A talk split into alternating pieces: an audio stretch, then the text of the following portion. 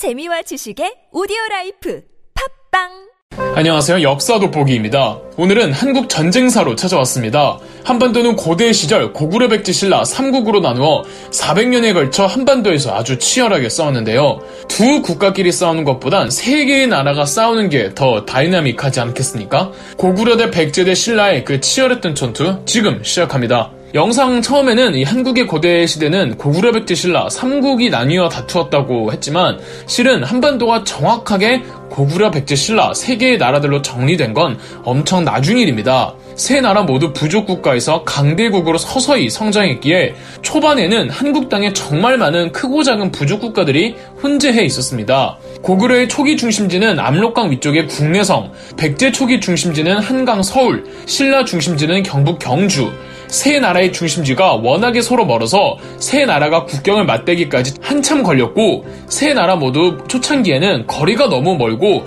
그 사이에 수많은 부족 국가들과 현지 부족들이 있어서 싸울 수가 없었습니다. 삼국사기 초창기 기록을 보면 백제나 신라가 건국 직후부터 대립했다고 하지만 이는 물리적으로 그리고 현실적으로 도저히 수용하기가 어려워 학자들 대부분 믿고 있지는 않습니다. 세 나라 모두 기원 전에 건국되었는데 실질적으로 서로를 견제하기 시작한 것은 3에서 4세기 정도입니다. 첫 대결 구도는 이 고구려와 백제가 서로 싸웠고 신라와 김해의 금관가야가 붙는 구도였습니다. 신라의 경우에는 일본이 또 그렇게 신라 해안가를 약탈해 댔습니다. 신라가 일본 입장에서는 약탈하기 딱 좋은 곳에 있고 털어 먹을 것도 많고 더불어 일본은 당시 가야를 통해 철을 비롯한 문물을 수용하고 있었기 때문에 신라와 척을 진 금관가야와 좋은 관계에 있었거든요. 더불어 4세기부터는 일본의 야마토 정권이 백제의 근초고왕과 관계를 처음 트면서 이 백제로부터도 많은 문물을 받아들입니다. 백제가 가야보다 더 선진국이었기 때문에 일본이 백제로부터 받은 경제적 교류와 문물은 이루 말할 수 없었습니다.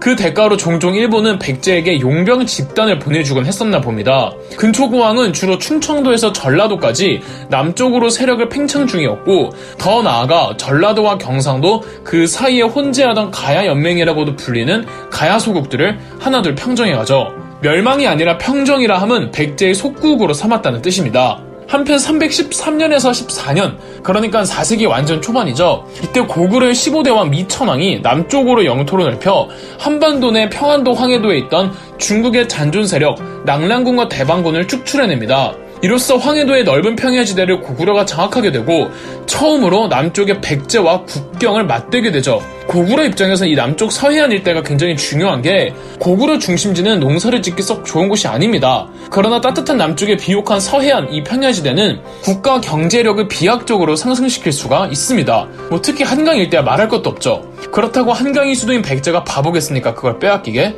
백제의 북쪽 국경지대를 호시탐탐 노리던 고구려의 16대왕 고국 원왕이 369년 황해도의 치양성을 공격해옵니다. 이때 근초고왕이 자기 아들을 보내서 고구려 군대의 진출을 막아내자 371년 고국 원왕이 재차 침입해옵니다. 이때는 근초고왕이 직접 3만의 병력을 데리고 반격에 나선 후 대동강까지 나아가 평양성을 포위합니다. 평양성 전투 중 고구려의 고국 원왕이 날아오는 화살에 맞아 전사하는 초유의 사태가 벌어지죠. 백제의 승세가 확실했는데 왜 근초고왕이 더 이상의 진격을 멈추고 백제로 다시 돌아갔는지는 설이 분분합니다. 아마 마한의 최남단 세력을 완전히 복속시키지 못해서 더 이상 북쪽으로 나아가기가 조심스러웠을 겁니다.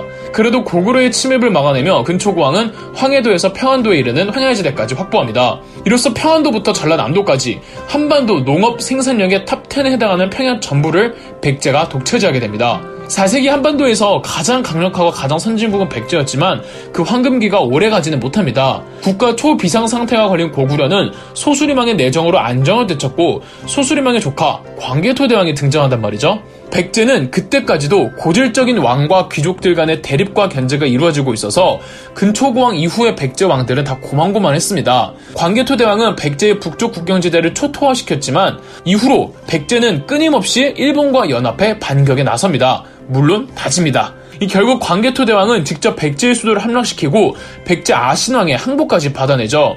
단 광개토 대왕이 이때 한강 유역을 되돌려줍니다. 항복을 하고도 정신을 못 차린 백제의 아신왕은 일본 가야 연합을 동원해 신라를 옥죄어갑니다. 당시 신라는 남쪽으로 팽창한 고구려와 친선적인 외교 관계에 있었단 말이죠. 신라의 뇌물마립가는 고구려 광개토 대왕에게 도움을 요청했고 광개토 대왕은 5만 대군을 이끌고 신라에 침입한 백제일본 가야 연합군을 고구려 기병대로 확 쓸어버리고 낙동강까지 내려갑니다. 413년 광개토 대왕에 이어 즉위한 광개토 대왕의 아들 20대 왕 장수왕은 아버지가 읽어놓은 영토를 중국과의 아주 훌륭한 외교로 고구려를 더 강대국으로 만들어 놓았습니다.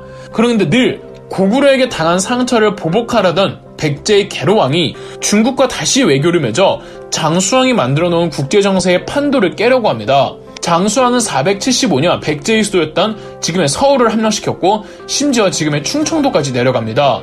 충북 충주에 중원 고구려비가 있다는 것만 봐도 알 수가 있죠. 수도를 빼앗긴 백제는 지금의 충남 공주인 웅진성으로 수도를 옮기죠.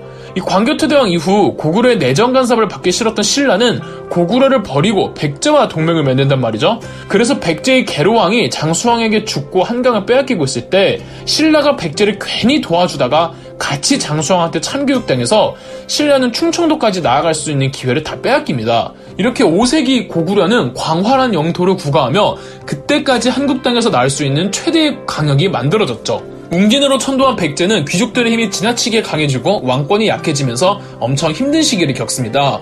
이때 백제의 속국이었던 가야 연맹이 대가야를 중심으로 뭉치면서 독자적인 외교도 하는 등 큰 형님 백제로부터 나오려는 기미를 보입니다. 그러나 가야 영토를 어디 백제만 넘본답니까? 신라도 넘보잖아요. 신라는 계속 가야에 대한 압박을 이어가다가 6세기 신라의 버풍왕은 이사부 장군을 앞세워 금관 가야를 압박하다가 532년 금관 가야의 마지막 왕으로부터 항복을 받아내면서 낙동강 서쪽의 가야 연맹들을 전부 복속합니다. 한편 백제는 어두웠던 암흑기를 극복하고 무량왕, 성왕을 거치며 중흥했고 특히 성왕 때에 수도를 충남 부여인 사비성으로 옮기는 등 여러 가지 계획을 단행하며 백제는 급격하게 커집니다. 그리고 정말 다행히 고구려는 어, 평양성 천도 이후 100여 년에 걸쳐 고질적인 귀족들의 지역 갈등 때문에 그 엄청났던 영광을 유지할 힘을 상실해 가고 있었죠. 이 틈을 타 백제가 다시 회복한 것도 있고요. 여하튼 신라의 압박으로 낙동강 서쪽 지역이 전부 신라에게 병합되자 후달린 낙동강 동쪽의 가야 연맹들이 백제의 성왕에게 도움을 요청합니다. 아직까지 백제와 신라는 동맹국이니까 신라가 백제 말은 들을 거 아니에요. 백제 성왕은 말로는 알겠다고 하지만 별다른 조치를 취해주지 않습니다. 대려 가야가 신라와 일본 쪽으로부터 백제의 성왕이 더 이상 팽창하지 못하도록 도와달라며 접근하자 제대로 화가 난 성왕은 가야 연맹 대표들을 사비성으로 불러 크게 꾸짖습니다. 불쾌한 가야 연맹은 이번엔 고구려와 몰래 내통해 백제를 공격해달라고 부탁을 합니다.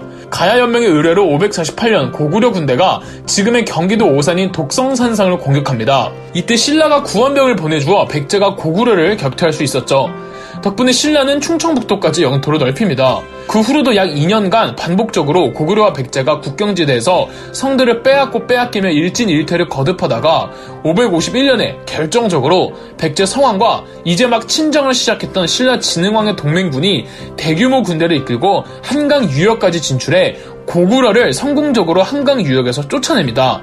한강을 수복한 백제와 신라는 어, 백제는 한강 하류 쪽의 육군을, 신라는 한강 상륙 쪽의 10군을 나눠 갖기로 합니다. 이때 신라 진흥왕이 백제의 성왕의 뒤통수를 쳤다고 알려져 있지만 실상은 백제의 성왕이 되찾은 한강 육군을 자진 포기하고 전 병력을 한강에서 빼내버립니다. 그 이유는 해석만 무성합니다. 백제 병력을 빼자 한강 하류의 육군의 무정부 상태가 되었고 진흥왕이 그 빈자리를 가서 차지했을 뿐이죠. 그리고 진흥왕은 한강 유역을 신주라는 지명으로 정하고 그곳에 금관가야 마지막 왕의 아들이었던 김무력 장군을 신주 지역의 군주로 임명합니다. 포기하는 건 포기하는 거고 그렇다고 신라가 거길 차지하자 그건 또 배가 아팠던지 554년 백제의 성왕은 백제가야 일본 연합군을 데리고 충청도 방면으로 신라를 공격했습니다. 한강 방면이 아닌 충청도 방면으로 공격한 건 신라의 가운데를 공격해 위아래를 절단시키려는 작전이거나 한강 자체에 큰 미련이 없었다는 거였겠죠. 여하튼 백제 성왕은 태자 창을 앞세워 현재 충청북도 옥천군인 관산성을 함락시켰습니다. 백제 대신들은 이 정도로 만족하 자고 했으나 혈기가 앞섰던 태자 창은 홀로 군사를 이끌고 나가 신라 영토 더 깊숙이 진격합니다. 성왕은 아들의 위험한 행보에 아들을 도와주러 군대를 이끌고 가던 사이 마찬가지로 신라 충청도 병력을 support하러 와준 신라 김무력 장군의 한강군이 내려오다가 성왕과 맞닥뜨린 겁니다. 성왕은 신라의 한강군이 고구려 눈치를 보느라 절대 못 내려온다고 판단했거든요. 신라의 김무력 장군은 이 점을 역이용했고 매복 작전으로 아들을 도와주러 가던 성왕을 기습해 관산성 전투에서 성왕이 전사하고 말았습니다. 백제왕의 checkmate로 백제의 모든 병력은 충청도로 진출했던 성들을 전부 버리고 본국으로 철수해야만 했습니다. 이후 백제는 또다시 귀족들이 판을 치며 국력이 점점 쇠퇴하게 되고 반면 고구려와 백제라는 방해물이 사라진 신라의 진흥왕은 그동안 백제 보호를 받던 가야 연맹들 싹 다 멸망시키고 동해안 루트를 완성하기 위해 동해안을 따라 고구려의 영토 함경도까지 팽창합니다. 무엇보다 신라의 가장 큰 수확은 한강을 독차지했다는 것이죠. 6세기 한국에서 제일 센 나라는 신라였습니다. 이렇게 보면 백제, 고구려, 신라 전부 한 번씩은 다 돌아가면서 전성기를 맞았는데 이 전성기를 맞을 때면 늘 한강을 끼고 있냐 아니냐가 가장 중요했던 거죠. 물론 신라도 진흥왕 사 후 영토를 다 유지하지 못합니다. 백제나 고구려나 신라나 전성기를 맞이하고 난 직후에는 늘 쇠퇴의 길을 걷는데 영토가 너무 급격하게 확 넓어지면 그만큼 지역별 출신별로 파벌이 생기기 마련이라 이 내분 때문에 국력이 약해질 수밖에 없습니다. 4에서 6세기 한 번씩은 전성기를 다 맞은 백제고구려 신라가 7세기에 어떻게 그리고 왜 통일이 될 수밖에 없었는지 이 이후의 이야기는 역사 돋보기 전쟁사 삼국 통일 전쟁에서 찾아뵙도록 하죠. 그럼 역사 돋보기였습니다. 영상 재미있으셨다면 구독과 좋아요, 알림 설정까지 해주시면 감사드리겠습니다.